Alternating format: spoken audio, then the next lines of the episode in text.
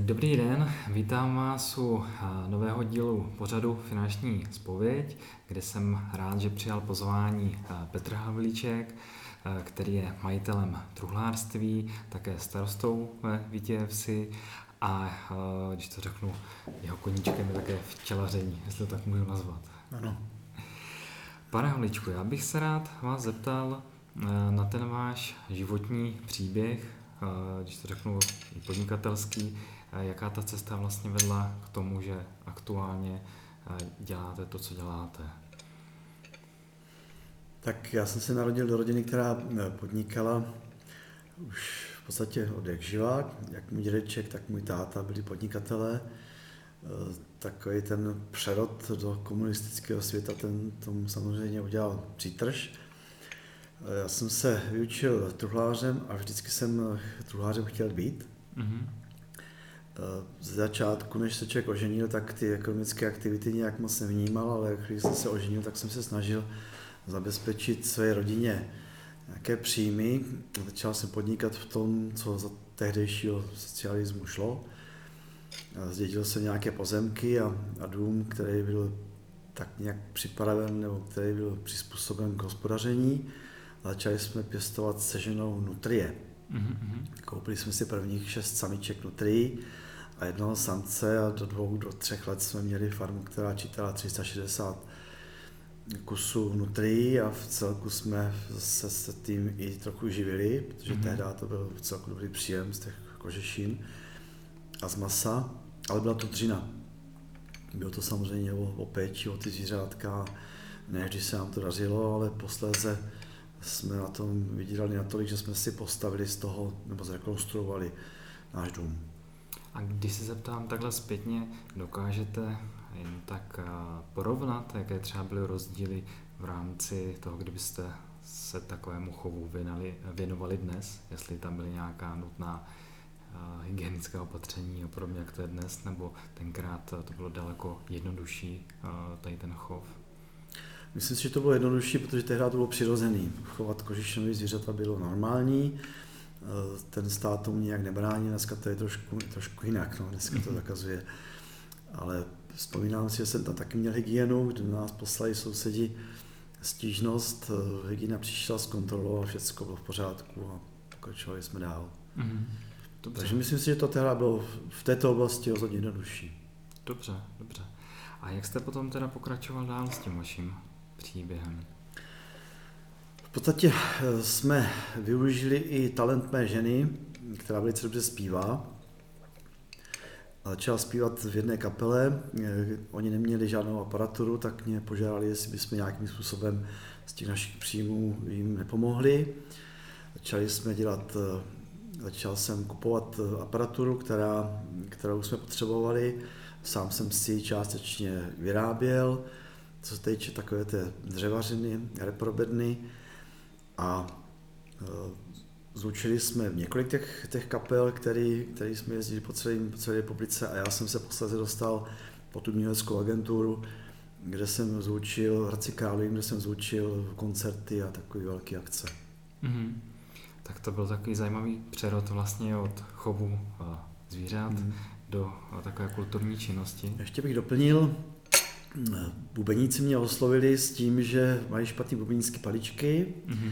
tak jsem, a protože jsem byl truhlář, tak viděl, že bych jim v tom mohl pomoci, tak jsem vytvořil eh, takovou sadu bubeníckých paliček, kde byly nejenom odstínem, ale i, i tvarem a materiálově. Eh, to tehdy nikde nebylo. A dal jsem jim to na odzkoušení a oni s tím byli velmi spokojení. Říkali, že paličky z Habru a Zagátu jsou ty nejlepší, jaké v životě měli. Eh, tak eh, se mi začal vyrábět a dali jsme si inzerát do takzvané melodie, to byl jediný časopis, který se zabýval eh, muzikou a vůbec takovou mm-hmm. kulturou. A ten zájem byl tak veliký, že jsme bubenícké paličky nestačili vyrábět a že na ně nestačila expedovat po celé republice. Mm-hmm. Toto trvalo až do převratu, kdy kultura a vůbec tato oblast dostala, dostala na zadek, protože se do toho přestali investovat finanční prostředky a tehdy jsem přenechal výrobu jednomu mému kolegovi, který se o to zajímal a prodal jsem i veškerou aparaturu a pořídili jsme truhlářské stroje. A to vám bylo o kolik let v té době, když jste? Hm, Ježíš, to nevím, ale bylo to v roce někdy. Já jsem si do papíru, protože si to nepamatuju. Chápu. Bylo to v 93. Mhm. Ještě, ještě dřív o něco. V 91. Mhm. 90. Ne, ne, ne. To bylo v 89. 89. Tak. Takže teďka aktuálně 31 let se věnujete truhlařině. Hmm. To už je teda obrovská, když to řeknu, nejenom doba, ale i, i ten čas, který eh, jste tomu věnovali, zkušenosti nabil. Eh, Já jsem rád, že teďka vlastně se nacházíme přímo ve vaší aktuální vzorkovně a v vaším sídle společnosti. Kolik vy aktuálně teďka zaměstnáváte lidí? Zaměstnáváme tak v průměru kolem 20 svých vlastních zaměstnanců a dál eh, nám pomáhají s montážem a občas nějakou větší zakázku řešíme s našimi subdodavatelama. Mhm.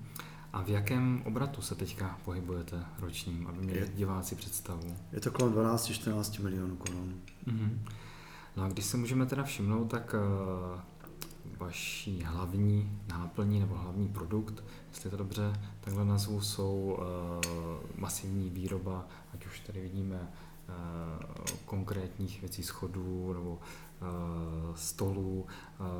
Je to vesměs na zakázku, pokud to říkám dobře. Všechno je to na zakázku, děláme jak schodiště, což je taková dominantní výroba naše, tak kompletně interiéry od A až co prostě ten, ten stavebník potřebuje ode dřeva. Mhm. Jsme schopni mu to navrhnout, jsme designéři, projektanti a zároveň jsme i výrobci. A čím třeba vynikáte, co je váš eh, nej, jako kdyby nejdůležitější produkt? Jsou, jsou to ta Jsou schody. schodiště. Mhm. Schody. A tím pádem, kde, kdo jsou vaši hlavní odběratelé, nebo kam vy eh, nejčastěji dodáváte? No, hlavní dodavatelé jsou, jsou bohatí zákazníci, většinou to jsou podnikatelé, dodáváme do spousty zemí, já si jenom nahlídnu, abych na něco nezapomněl. Určitě. Takže takovým tím hlavním dodavatelem je Anglie, kam dodáváme velmi krásné schody, který si potrpí na vyřezávaný, ohýbaný.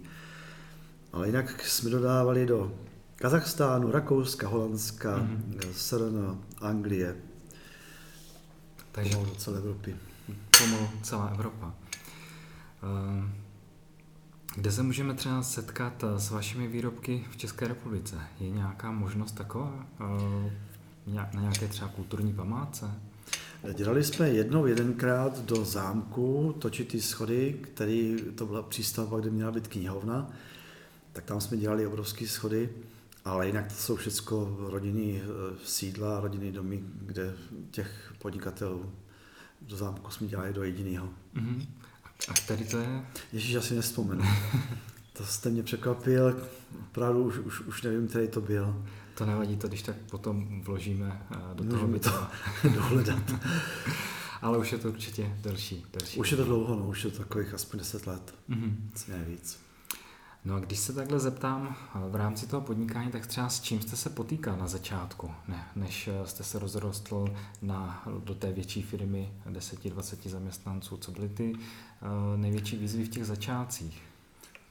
Ten začátek byl velice rychlej po převratu, protože já už jsem vlastně měl doma truhlárnu, Mhm. takovou maličkou. A ten, ten prodej těch aparatur mě potom, potom usnadnil nákup těch dalších moderních strojů, nebo modernějších. A ty nesnáze byly eh, zpočátku v tom, že do podnikání se vrhl kde kdo a byla to takzvaná, to byly ty 90. léta, to byla džungle a podnikali lidé, kteří eh, podnikat eh, neuměli a nechovali se tak, jak by se podnikatel měl chovat, to znamená seriózně. Takže to byly, to byly těžký, těžký léta, kde člověk přišel o spoustu peněz, protože, protože vám ty zakázky prostě nezaplatili. No. Mhm. O jak eh, třeba velké částky v rámci těch zakázek jste přišel? Třeba, co byla třeba taková jako největší rána? Největší rána byla kolem milionu. No. A jak, jak jste se s tím dokázal vyrovnat v té době, že milion v 90. letech byla, byly obrovské peníze? No tak postupně. Mm-hmm. Tím, že ta naše firma měla uh, pořád dostatek práce, tak postupně se člověk s tím nedostatkem toho, co nedostal zaplacení, takže se musel vyrovnat. No. Musel se to vyrovnat prací. Mm-hmm. Takže tako, taková uh, rada třeba pro, pro diváky, kteří začínají podnikat, uh, byla, jak, jaká by byla ta rada, uh, když, když by někomu nepřišla tak velká zakázka, uh, co, co třeba v té konkrétní situaci vám pomohlo? Měli jste třeba opravdu tolik práce nebo i rezervy, nebo neměl jste zbytečně vysoký standard, tak třeba mývají dnešní podnikatelé. Jak bychom to takhle dokázali jako přiblížit? Rezervy ne, ale tím, že člověk vlastně měl přicházejí ty nové zakázky, tak tím se ty věci umořovaly a dali se, dali se jako vykompenzovat. Co bych dal radu všem, kdo chcou podnikat, tak je to takových pět N. Chovat se slušně, nekrást, nepodvádět, eh, toho zákazníka mít jako, jako svého partnera, který mě přináší tu hodnotu, mm-hmm. který mě dává tu práci. To znamená, takový to přísloví, náš zákazník, náš pán, to je prostě to nejlepší, co se, o co se může opřít. To jsem moc rád, že říkáte, že ne vždy i v dnešní době mm. se člověk s takým přístupem setká. Co naopak byla pro vás eh, situace nebo mm, eh, řekněme i zakázka, která vás nejvíc naučila, po případě která vám přinesla největší zisk? Toho zisku to je samozřejmě velmi, velmi ošidná věc, protože kolikrát jdeme do věcí, které jsme mm, nikdy nedělali a to se v té naší firmě eh, děje téměř pořád. Mm-hmm. My si troufáme na věci, na kterých si ostatní netroufnou. Je to o tom, hodně o tom, že jsme designéři, já sám jsem se narodil s nadáním dobře malovat, mm-hmm. takže jsem schopen zákazníkovi namalovat eh, od ruky cokoliv eh, si, si mané. Ale pak samozřejmě se to musí přerodit do těch, do těch výkresů a do toho, aby se to taky dalo vyrobit. Takže eh, to je takový, takový gro toho, toho podnikání. A teď jsem ztratil nitku, co jste, chtěl, co jste po mně chtěl. V pořádku. Ta další podotázka byla, eh, na, na jakém eh, konkrétním eh, případě nebo zakázce jste se třeba nejvíce naučil, nebo vás jako nejvíce donutila hmm. se naučit nějaké věci? Taková nejsložitější zakázka, kde ten zákazník věděl přesně, co chce a dokázal to i, i definovat a postavil nás pod mnoho dalších takových úkolů, dost těžkých, tak byl tak byl hotel, který se nachází na Slovensku, jsou to Tenčanské teplice, mm-hmm. Tenčanské teplice a je to hotel, který jsme, tam byla ta zakázka, byla asi 40 milionů, nebo dokonce až 45 milionů. Byl to luxusní hotel, kde jsme dělali věci, které jsme předtím ani neskusili a tam jsme k tomu byli postavení a podařilo se to. Mm-hmm. Ten výsledek byl, byl překrásný, myslím si, že ta zakázka byla i, i v celkem velkým přínosem ekonomickým. Bylo to v době krize a my jsme, my jsme tu krizi tím, tím touto zakázkou přečkali bez toho, že jsme měli nějaký, nějaký velký újmy. Mm-hmm. A myslíte hypotéční krizi? Co byla hypotéční krizi, ano. Mm-hmm. To mě teďka dobře nahráváte na, na další otázku, jak vy jako firma jste vnímali tu poslední krizi a jak vnímáte zatím tu současnou, která tak nějak začíná? No já už jsem zažil té krizi víc. To jsem rád, že říkáte aspoň. Ta první krize byla to, že se prodali banky zahraničním vlastníkům a v podstatě ty úvěry, které ty banky měly, spadly pod konsolidačním banku, mm-hmm. kam jsme spadli i my, aniž jsme si to zasloužili. Aha. Ten stát se k tomu zachoval neuvěřitelně hloupě. Asi nemá cenu rozebírat všechny ty detaily. Nicméně mě trvalo, spadli jsme tam ze 6,5 milionama a platili jsme z toho 25% úroku mm-hmm. sankční u konsolidační agentury. Trvalo mě asi půl roku, než jsem přešel k jiné bance, která nás bez problémů zafinancovala a u té banky jsme dodnes. Mm-hmm. Musím říct, asi se nedá tady říct, která to je, ale je to banka, která je velmi slušná Takže jsou banky, které slušně nejsou ke svým podnikatelům a jsou banky, které jsou velmi slušné. Tak to je jedině dobře. Takže to byla první krize, která nás postihla. Pak přišla ta druhá hypoteční, tady jsme si tak nějak vyhli bez jakýchkoliv problémů. A ta, která přichází teď, tak eh, na to jsou sám zvědavý, co z toho vyklube, ale nemůže se z toho vyklubat nic dobrýho, protože ten deficit ekonomický, který v té státě celý nastal, tak ten se prostě musí promítnout do celé ekonomiky. To máte pravdu, že ten deficit je obrovský a uvidíme, jaké ty následky to bude mít. Když bych se vás zeptal, jste asi jeden z mála podnikatelů, se kterým jsem, se kterým jsem měl možnost hovořit, což jsem rád, že prošel všechny tyto tři krize. Jaká byla pro vás zase nějaká rada pro ty podnikatele nebo lidi, co řídí firmy, na, na to připravit se na takové krize? Otázka je, zda se vůbec na to dá připravit a jak to zvládnout. Připravit se na to dá asi těžko. Kdo pak by před pár měsíci si řekl, že tady byl nějaký koronavir. Takže to je hrozně těžký. Rezervy, pochybuji, že někdo má rezervy na to, aby třeba půl roku, rok dokázal táhnout firmu bez toho, ani vyvíjet příjmy, to taky nejde. Mm-hmm. Takže pak už to je jenom o tom, kdo stojí v čele státu, mm-hmm.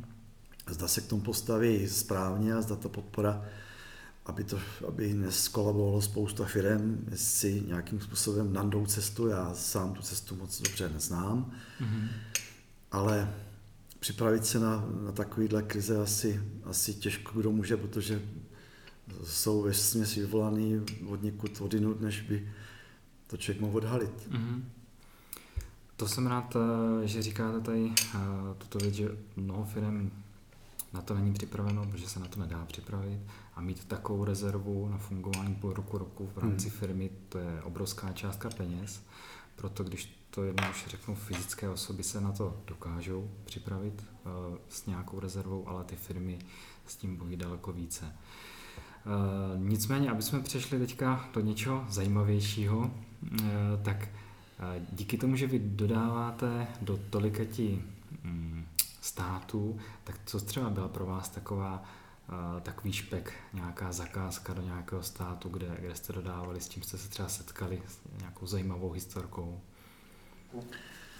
Taková první velká zakázka, kterou jsme dělali do zahraničí, tak to bylo naše vyslanectví v Bruselu, tuším. To bylo, tam jsme dodávali šest točitých schodišť a v podstatě, když jsem tu zakázku, oni s tím jezdili po celé republice a hledali, kdo by mi to udělal, nikdo to nechtěl, bylo to těsně po revoluci. Mm-hmm. Nikdo to neuměl. A já když jsem tu zakázku viděl, ty výkresy, tak jsem říkal, tak, a tohle to chci dělat a to s tím, s tím se poperem. A poprali jsme se s tím, mm-hmm. doslova do písmene, ta první schodnice točitá, kterou jsme, kterou jsme ještě neuměli vyrobit, ty technologické postupy jsme neznali, tak eh, ta šla do pece a ty další už se povedly mm-hmm. a v podstatě to byl takový startovací, startovací čára, kde jsme začali se prezentovat i na těch výstavách mezinárodních, kde se nám začaly valit zakázky a ta společnost začala růst. Mm-hmm. A nějaká, třeba, když to řeknu, vtipná příhoda eh, s nějakým dodáním ještě do nějakého jiného státu? Tu snad neznám. no, v tom podnikání té legrace si člověk moc neužije. Tam je to spíš o té zodpovědnosti a, a o, tom, o, tom, o těch znalostech a e, nejlepší je, když ten zákazník e, se k nám vrací. Mm-hmm. Tak e, to jsou, to jsou takové, to je taková ta odměna, že děláte pro starší generaci, pak pro tu střední generaci a nakonec děláte i pro, to, pro ty vnoučata, tak toho si nejvíc cením. A... Rozumím. Vy jste mě ten, eh, v pozadí říkal nějakou tu historiku s tím Kazachstánem, tak jestli s tím se chcete podělit. To, to bylo úsměvný, to je pravda, to jste mě připomněl dobře. Tam se poslali montéra do Kazachstánu, aby namontoval schodiště, takový obrovský, nebylo to jenom schodiště, bylo to celý, celý barák.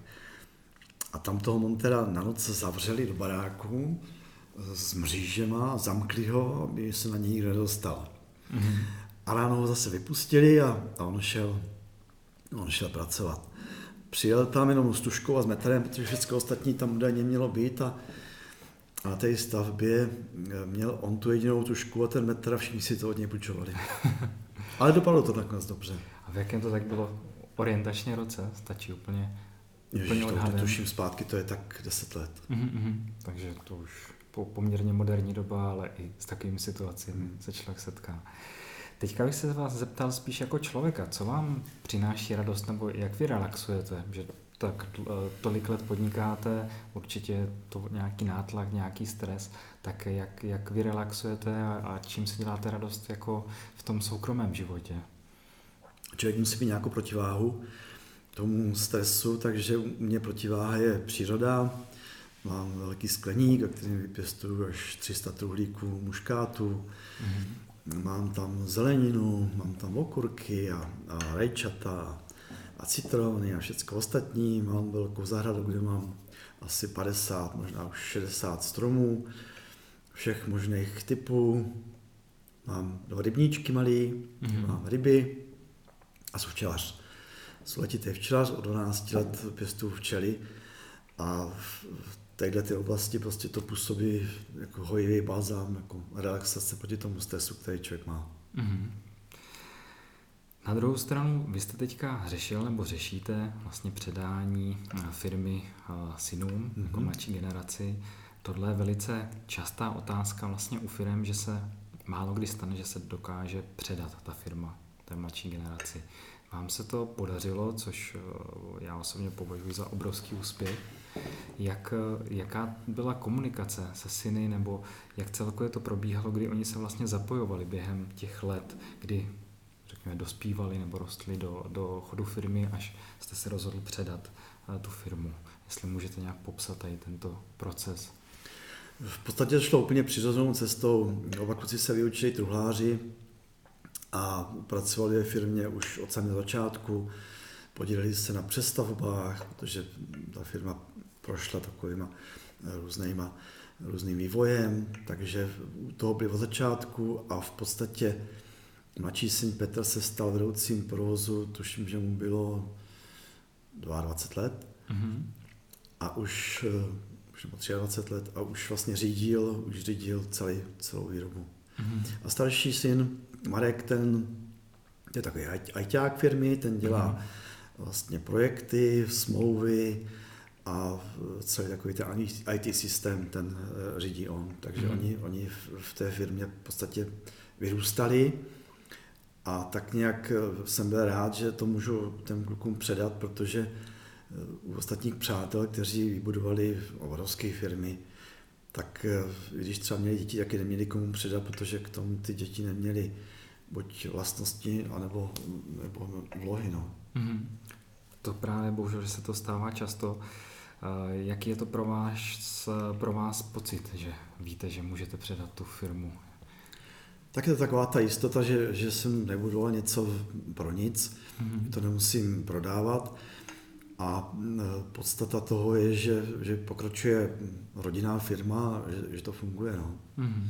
A přišlo to tak nějak všecko úplně přirozeně, nebylo tam nic násilného, prostě já jsem tu svou pozici postupně, postupně tak nějak, jak se tomu, jak bych to řekl správně, jsem ustupoval krůček za krůčkem a předával jsem ty, Eh, ty svoje pravomoce synům a dneska si to řídí už sami. Já jen dohlížím na nějakým, na nějakýma ekonomickýma investicema, mm-hmm. nad designem občas a už, už si to dělají v podstatě sami. Dobře. Dokážete si vzpomenout, kdy se kluci třeba poprvé zapojovali, kolik jim třeba mohlo být, jestli během střední, základní školy, kdy třeba měli chuť s něčím pomáhat? Bylo to už, když jsme představovali tenhle ten objekt, to byl bývalý teletník, my jsme představovali na stovárnu, tak tady už, už pracovali a, a už, už dělali zednické práce, bourací práce. To byly ještě v učení, takže už tehdy se zapojovali do, do činnosti. Dobře. Teďka bych se rád vás zeptal na tu dráhu, nechci říct politickou, ale spíš tu role, role toho starosty.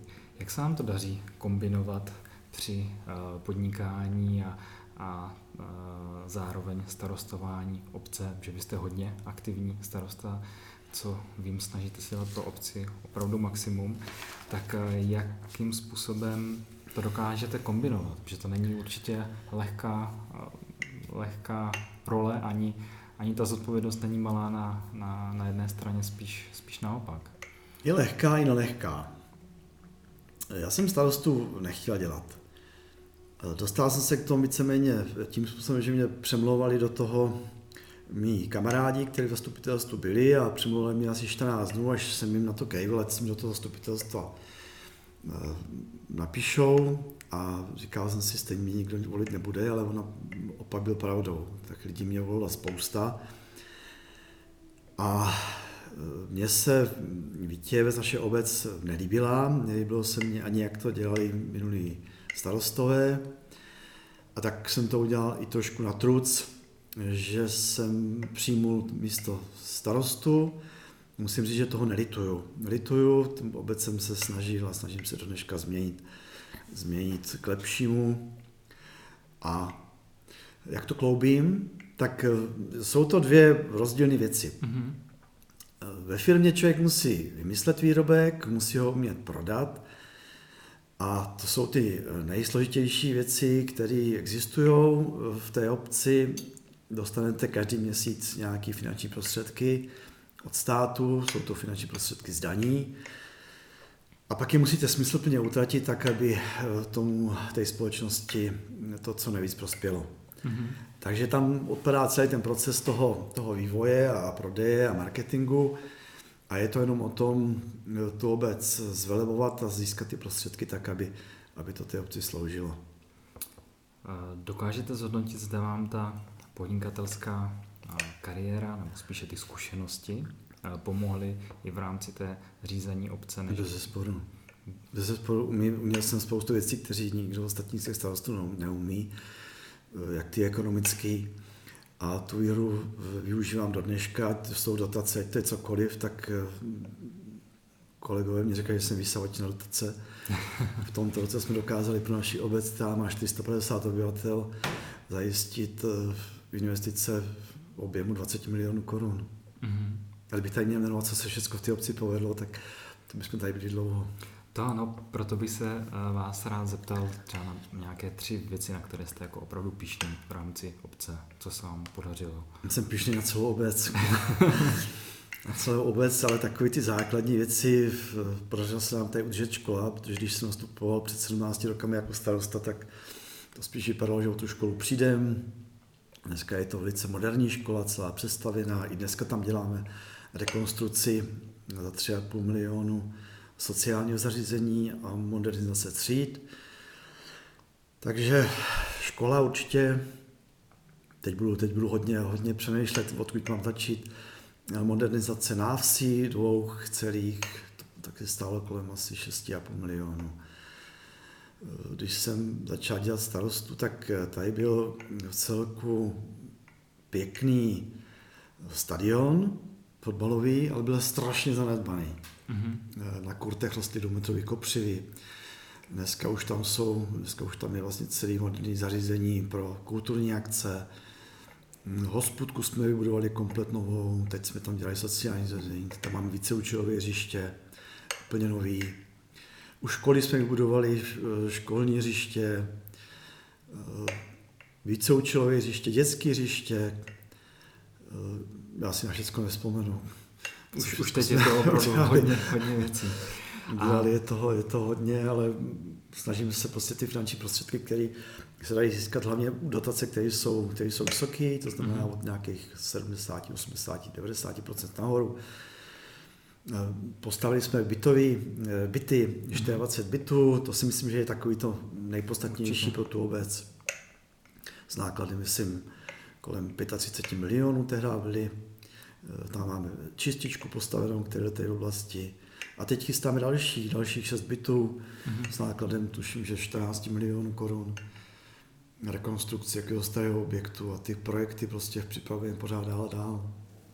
Ale to nejdůležitější je, že ta obec prosperuje proto, protože se tady zvedl počet obyvatel. Když jsem začal dělat starostu, tak tady bylo nějakých 350 obyvatel, teď je tady 450 plus minus. Což eh, chápu, že i vaším cílem dostat do obce více obyvatel. No, protože to je i náš příjem zároveň, že jo? Přesně tak. A pokud tady jsou obyvatelé, tak eh, samozřejmě musíte zabezpečit vždycky ty další, další věci, které ten, to obyvatelstvo potřebuje, ty mhm. služby. Mm-hmm. Máme tady technické služby. Technické služby, to si myslím, že je další oblast, kde bych se chtěl sám pochválit, že bylo to nejlepší, co jsem udělal, protože těma technickými službami zabezpečujeme spoustu služeb těm našim obyvatelstvu, protože máme veškeré zařízení, máme traktory a, a techniku a, a všechno, co prostě takové technické služby potřebuje, tak jak to je ve městě. A to, ten, to ty obci samozřejmě pospívá, no, mm-hmm. velice. Teď se vás zeptám možná na takovou trošku podpásovku, ale co vás naplňuje víc? Aktuálně role starosty nebo role uh, majitele firmy, kterou postupně předáváte rodině? Nebo... Já se asi uh, překvapím. Já starostuju, to je můj koníček. Že starostování je mým koníčkem, protože se to dá dělat v podstatě uh, levou zadní. Mm-hmm. Když nemusíte mít tu obrovskou zodpovědnost a tíhu nad tím ty peníze vytvořit. Mm-hmm. Takže tady člověk trácí peníze, který vytváří někdo jiný, vytváří podnikatelský sektor, mm-hmm. Který zdaní potom posléze je živen ten státní sektor. Takže mě naplňuje samozřejmě, obrovský mě naplňuje podnikání a starostování mě hrozně baví. Mm-hmm. To si myslím, že je na vás vidět, že mm. vám to přináší radost.